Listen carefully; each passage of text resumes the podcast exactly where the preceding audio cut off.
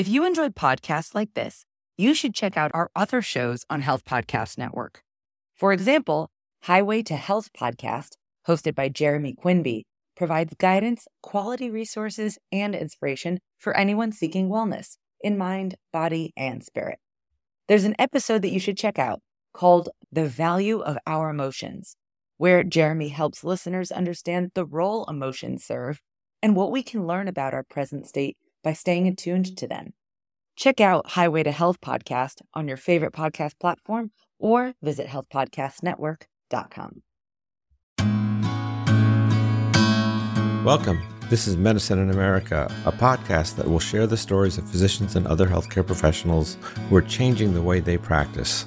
We will hear what made them realize they had to reinvent and rethink their approach to treating patients. My name is Anthony Manson. I'm a 20 year plus veteran of the healthcare industry, and I'm being joined today by my co host and longtime friend and colleague, Todd Harrington. We have a very special guest today. Her name is Dr. Jill Weintraub. She's a board certified rheumatologist who has been part of a large multi specialty practice in Westchester, New York for over 10 years. And then she arrived at a decision in 2020 that it was time to reinvent herself and her practice and she decided to embrace integrative medicine and open her own practice, a big change. So, Jill, really good to have you on our podcast today. Can you tell us what brought you to decide to make this change and move to integrative medicine? Yeah, well, thank you for that introduction, and it's great to be here with both of you. I am a conventionally trained rheumatologist. I've spent most of my career in conventional medicine. I was the chief of rheumatology at a large multi specialty group outside of New York City. I've been very happy there. I've treated lots of patients, I've learned a lot from my patients. But at some point, I began to feel like the volume of patients I was seeing was both leading to my own personal burnout, then was feeding back to really interfering with the way that I could take care of my patients.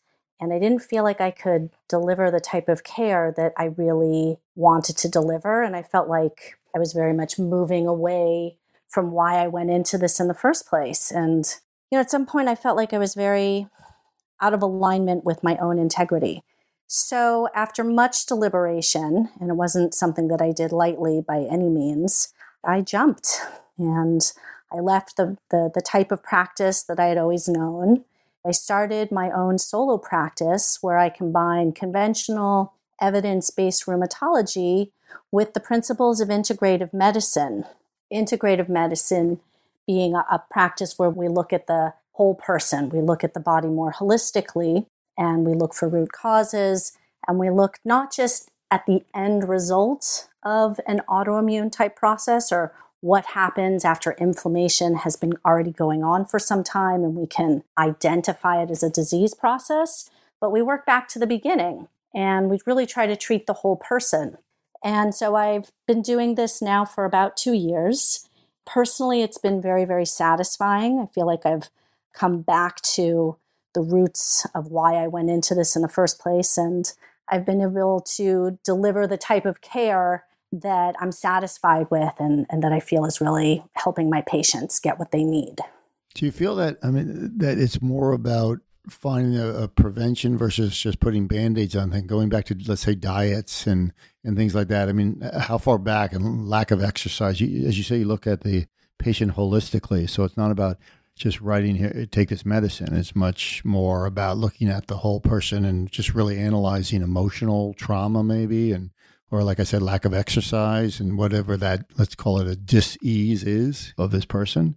Yeah, no, I, I think you hit it on the head. When I diagnose someone with an autoimmune disease, which is what rheumatologists do, like rheumatoid arthritis or lupus, I'm really recognizing the culmination of a process that started probably years to decades ago. Mm. And very often, the triggering event is really an emotional trauma or, or some kind of trauma. And I, you know, I would see that all the time in my practice that something would happen, something really upsetting or something that was just very difficult to process. And then it would transform from just being in the mind to inhabiting the body as well. And symptoms like joint pain or fevers or rashes or inflammatory type symptoms would develop. And so, in conventional evidence based rheumatology, and let me just say, you know, I'm a big fan of medication. I, it's not that I don't use medication okay. in my practice, but, you know, when we put people on medication, we're treating that end result. It's sort of like, you know, putting a dam against a river. It's mm. like the mm. river is still going, but we can stop that inflammation with medication. And that's really important. We want to do that. And we certainly want to treat any organ damage. And we don't want people to be in pain because well, for a lot of reasons, but it's very hard to make good decisions about your health or anything when you're in chronic pain. So we definitely want to treat those end organ type problems. But then, if we want the medication to keep working, or if we want to give the body a chance to really heal itself, because that's really what the body is trying to do all the time, is really just to return back to its natural homeostasis, which is a healthy state. But we give the body so much of a, a better shot of doing that if we go back to the beginning and we hold space for that emotional trauma to be healed or we take a look at some of the other things that we may have been you know triggering factors like the western diet like chronic stress not just an event but the chronic stress that we're all living with and i, I think certainly with the advent of the covid-19 pandemic i don't really know anyone who doesn't have a lot more stress on their plate so looking at things like that, and then of course the impact of the environment. You know, today we're exposed to more chemicals than ever before. So trying to understand how that all works together to get people to a place where they're really in control of their health, mm. where there's hmm. a lot that they can do. And that's when I find, you know, people really get better is when they have an understanding of what happened and what they can do, what steps they can do to really participate in their own care. And so I, I, would say, you know, it's a combination of that process, which obviously takes time, figuring out what has worked and what has not worked and what sort of triggers we think are involved.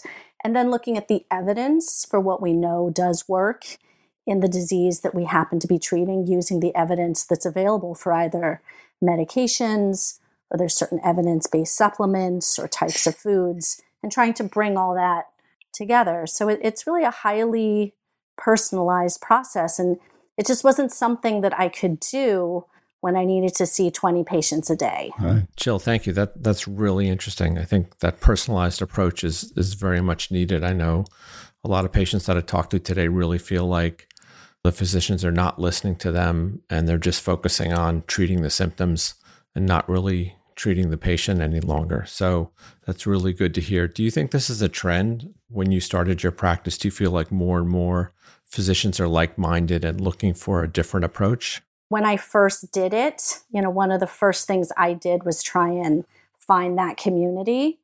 And I would say that, yeah, I've, I've definitely found a lot of like minded people in a lot of different specialties. And it's been great to be able to work with those people because I find so many people, particularly when we're dealing with autoimmune type syndromes, you know, we're really dealing with multi-system disease. It's it's not just the joints or it's not just the nerves. It's it's everything. So to be able to create a team approach of like-minded individuals, I, I think is really beneficial. And and yeah, I'm happy to say that I, I do keep finding more and more people who have this approach. And then I also did the integrative medicine training fellowship with Dr. Andrew Weil. And I feel like that training and his center is really instrumental in trying to develop a community of like minded physicians because it is hard to break out of the mold that you were trained in.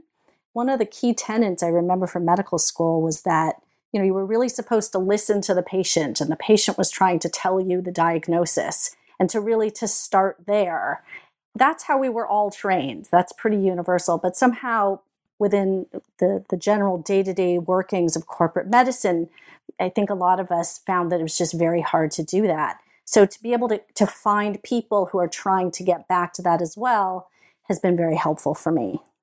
I, I think when you say med school and what you're trained to do, I wonder how it's affected if word's gotten out, affected traditional med schools. And, you know, on that note, I mean, it's hard for you to have a crystal ball, but would you have gone to med school knowing what you know now? It's, I mean, it's, uh, the world is so different. Would you have gone if you knew now? But, or also, is it really truly going to affect the traditional Western way of teaching? Because, as you say, the mantra was the patient comes first, though it didn't always feel that way.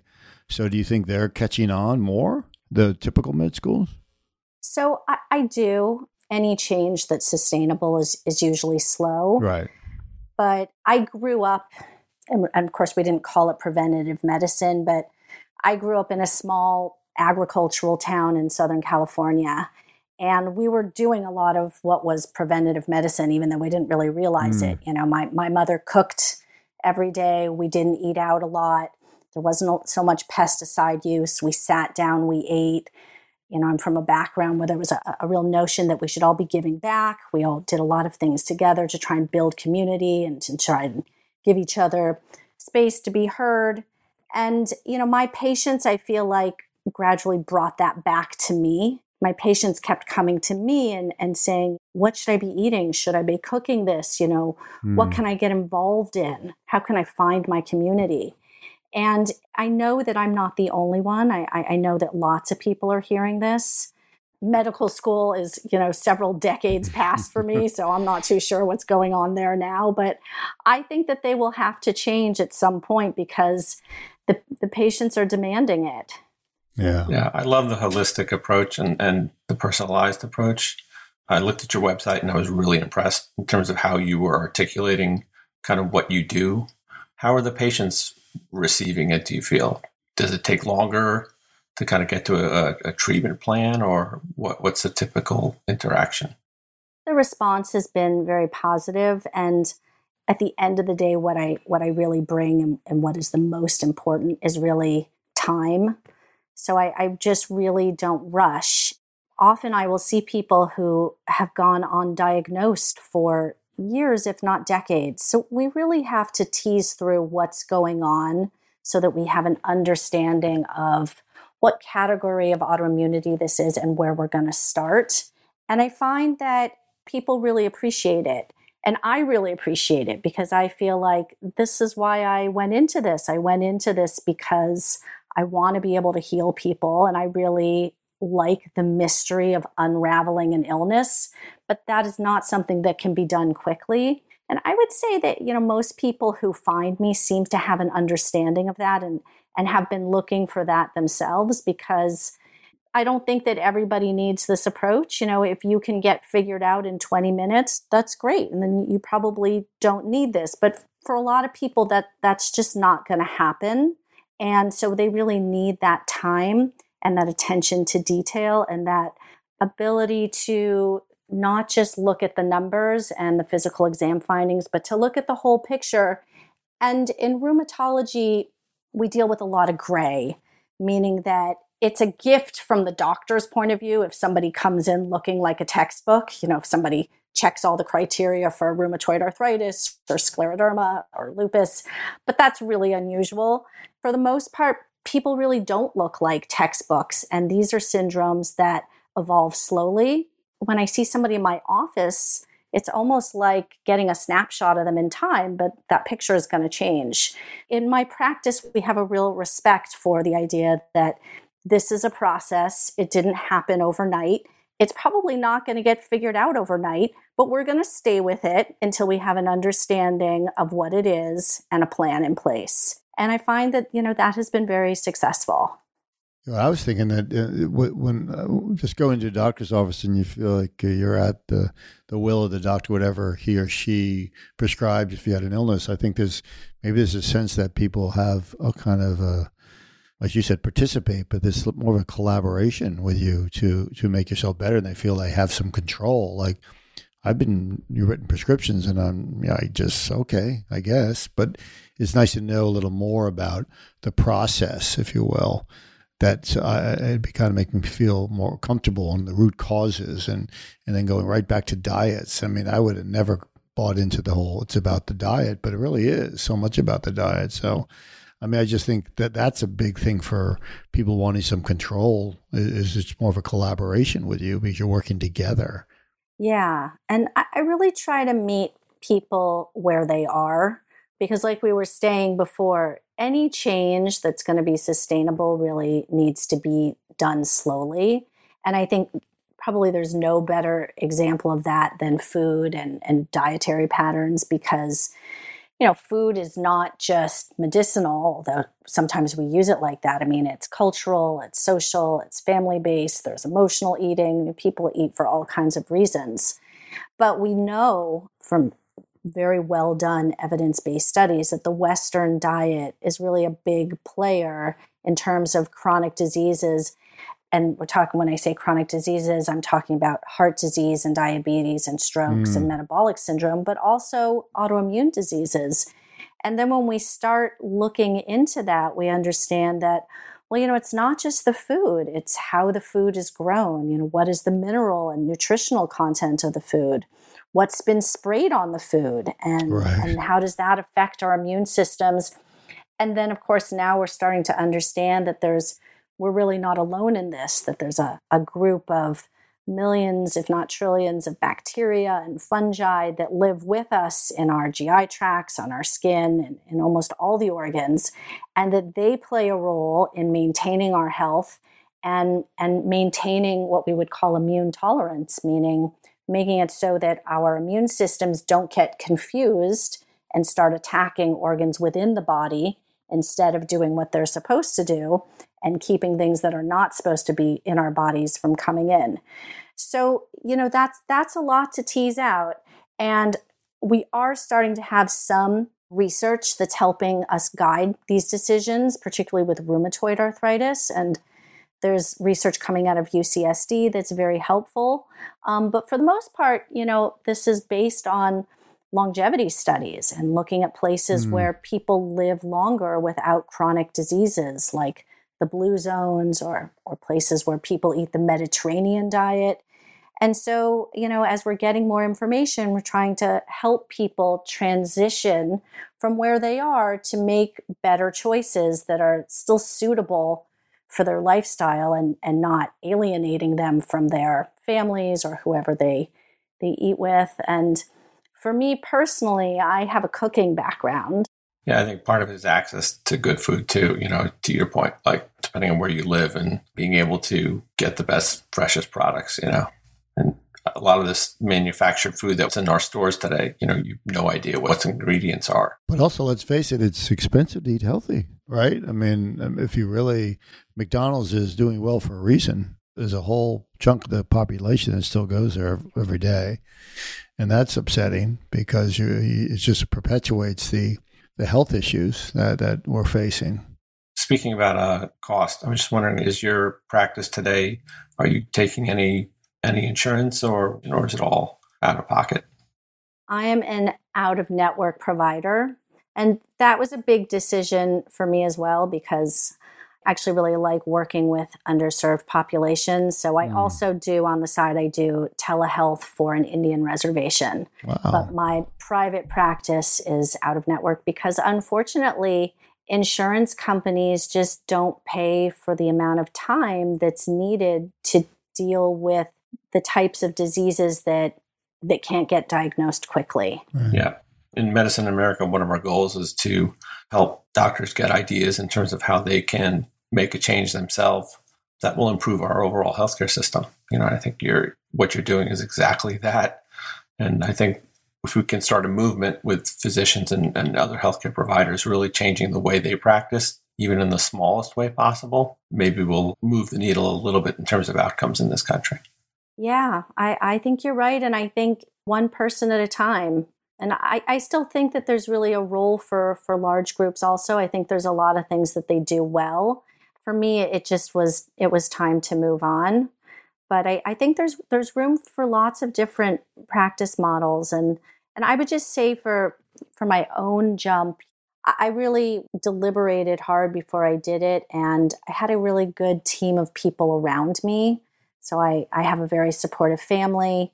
I had friends in other specialties who had done this who i spoke with weekly about what to expect and and how to set this up And then I have a very good friend who has a good financial brain, better than mine, who helped me come up with a budget because I was going from being salaried to being really on my own.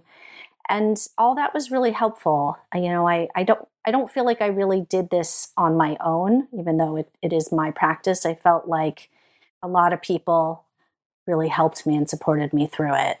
And what do you where do you see yourself in the future? What do you hope to grow and make changes to how you're doing things and building the practice up? Just curious as to yeah. what your plans are. I know you're going to do fantastic things, so I'd love to hear. Well, thank you for that. I'm really happy doing what I'm doing, and I just want to keep doing it for as long as possible. So, uh, yeah, I just I just want to keep growing this model and keep keep on with this approach and I think, you know, both the fields of integrative medicine and rheumatology are both really exciting fields on their own. There's so many innovative treatments and approaches that are in both. And I love trying to find that intersection of how they work together. And I think that there's a lot to know. You know, there are drug herb or drug supplement interactions, and there's really no one size fits all dietary plan for anyone.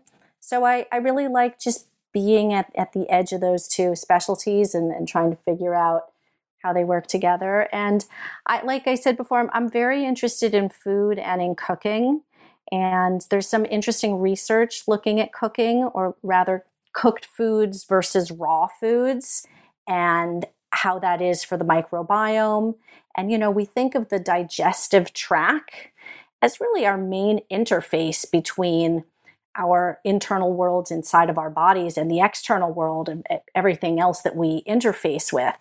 So, maintaining that gut microbiome and making it as diverse and, and healthy as possible is, is a goal almost universally for, for me and the patients in my practice because I, it's such a good line of defense and it makes everything else work better. It makes it so that we can use the GI tract to get medications in better. It makes it so that digestion is better. It makes it so that they're more nutritionally replete. But there's more and more evidence looking at cooked foods as being more supportive of the, the diversity of the gut microbiome. And, wow.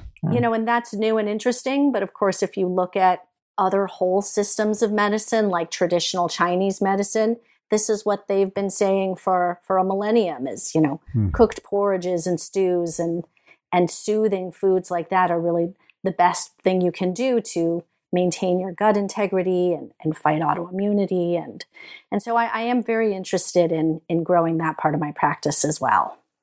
Is is is there a particular diet you you go to a default to you lead with or is it just really case by case with individual just a diet you recommend initially I would say a little bit of both.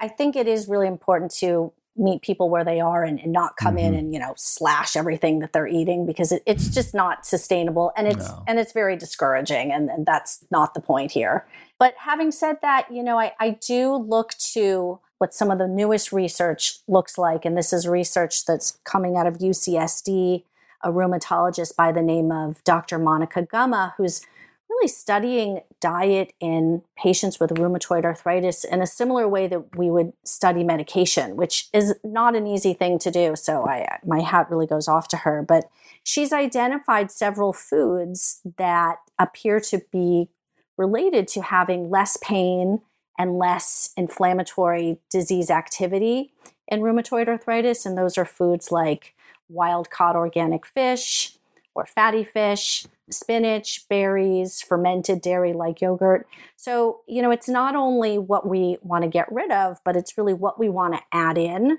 So, I like to start there because the more good things you add in and the better you feel, the less likely people are to reach for the more processed foods. Right. And so it becomes it becomes something that happens much more organically as opposed to me imposing a, diet and there are times when people will come to me and say, you know, I'm really motivated. Let's do an elimination diet. And then let's add things back in and let's see what happens. And, you know, if that's where they are, I think there's a role for that as well, but certainly not universally. No, I mean the word. I mean, I, I, just think of people who come to me with diets. He goes, "You got to get rid of this, this, this, this, this." I'm like, "Oh, oh!" You start hyperventilating. That's like everything you eat. You know, you want. It's got to be a, a habit. And I like the fact that you work with them, and it's more about once you try this rather than just uh, just eliminate everything. I go, "What's left?" Like bark, you know, from a tree. You know, by the time they go through the whole list with me, so it's it's it's more. I love the fact that you kind of approach it almost from a psychological point of view. You you meet the person and know I'm not asking you to change everything, but we can make adjustments here, and then and, and that's a a calmer approach and more sustainable and realistic for them to to adapt to. I would think. Well, thank you for that. What I find is that there's a very high prevalence of either diagnosed or undiagnosed eating disorders, hmm. particularly in the autoimmune population. And so those are the last people that I want to go in and really have a stringent set of rules for something that they're already struggling right, with. So right. I, I think that while we tend to in medicine look at things, you know, systems being siloed, like autoimmune system or your immune system, and then you have your digestive tract or your kidneys, but all these things talk to each other and all these things are related. So at least in the beginning, it's it's better to tread lightly, and then it becomes very apparent what type of change people are really up to and the rate at which they they can do it sustainably. I'm curious. I mean, do you see because of the changes, you see more kids uh, becoming patients early, um, or you try to change them? Because uh, I mean, there's a lot going on, and I wonder if your your patients range in age and or, or kids showing up to try to make changes earlier.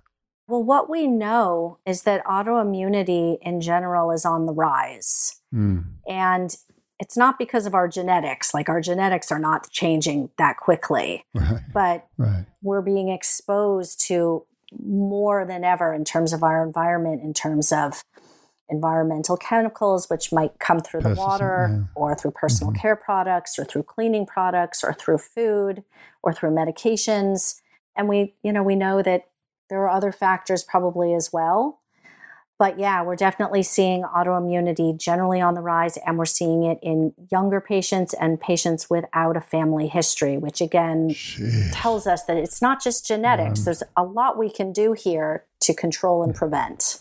There's one person I heard say that was perfect who was going through a lot of trauma. She goes, I realized the only thing I could control was on the end of my fork. And and that she said she made a major change by changing her diet. So you realize the the impact food has on our, on our health. And I, I have to th- I have to bring in the psychology and the you know mental health of it all because when you say kids, that seems to be on the rise. And I also look at things that you studied, which I've read the work by Byron Katie. And do you bring that into your? Is it all kind of a mix? of what you're doing when you're talking to people from a, a, psychological and health dietary and all that? Do you do you bring her practice into your your approach, your meditative and all that? You know, one thing I learned from Byron Katie is that you really can't help people until you help yourself. So you, you can't give someone something that you don't have. So I really try to to live this and I really try to to practice how I feel people should be treated. So I would say that that's probably the biggest way that it impacts me is I really had to heal myself and, and heal my own thoughts about medicine um, and find the joy in it again before I could mm. start something new. And I, I think that that comes across. And then, you know, as as the people I work with understand that I've I've been in it too. I've been in a place where I was very burnt out and very unhealthy and on the verge of getting a chronic disease as well but i took i made changes to myself and i live by these things and i'm not perfect but i keep going. I find that just that model seems to be a powerful tool. But in, you know in terms of the mind body connection so i i feel very strongly that there's a tremendous connection between what goes on with what we're thinking about and and and how that manifests manifests in the body. But what works for one person really may not work for someone else in terms of a specific meditative technique. So right. I don't really ever suggest that anyone do that, but if they're interested, I'm I'm happy to to speak about it. Wow, that's great. Uh, of your colleagues that you left behind, I don't mean it that way. Are they kind of looking at the window and saying, "Maybe I'll come join you"? Uh, are there some of your? You said you were burnt out, and you've kept in touch with and said, "Boy, wait, wait a minute, she's onto something." Have you have you been in touch with them, and they're kind of intrigued and willing to step through the doors of their their current uh, existence with, and join you? I've definitely had a lot of phone calls and a lot of curiosity. and, you know, I, I, am in a good relationship with all of them. Those are all people that I worked with for years and I, I still refer to and I admire very much. You know, I think they're all good doctors, and I think everyone has to find their own way. And right. I'm a big believer in in timing. I don't think that this really would have been right for me to do ten years ago. I'm, I'm really grateful for the time that I spent in conventional medicine because it was a tremendous learning experience. I learned from my patients, I learned from my colleagues, and I wouldn't trade it for anything. So everyone just has to find their own way in this. True. Jill, tell us where people can reach you and any information, and it'd be great. Sure. So the best way to reach me is through my website, which is www.jillweintraubmd.com, and all of my contact information is there. Thank you, Jill. I really appreciate you coming on the podcast, and it was really enlightening to hear your story. And I think it will definitely inspire other healthcare professionals to rethink how they're practicing medicine in America. Please stay in touch with us so we can see how your new practice is evolving.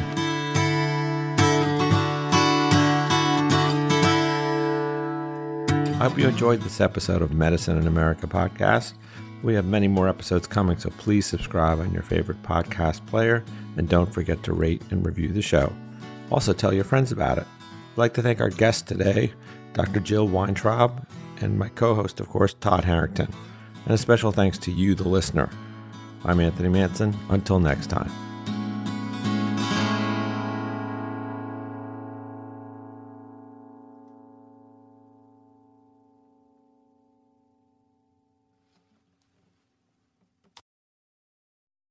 If you enjoyed podcasts like this, you should check out our other shows on Health Podcast Network.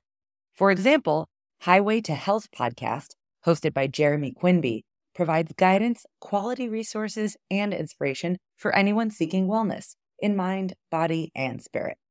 There's an episode that you should check out called The Value of Our Emotions, where Jeremy helps listeners understand the role emotions serve and what we can learn about our present state by staying attuned to them. Check out Highway to Health podcast on your favorite podcast platform or visit healthpodcastnetwork.com.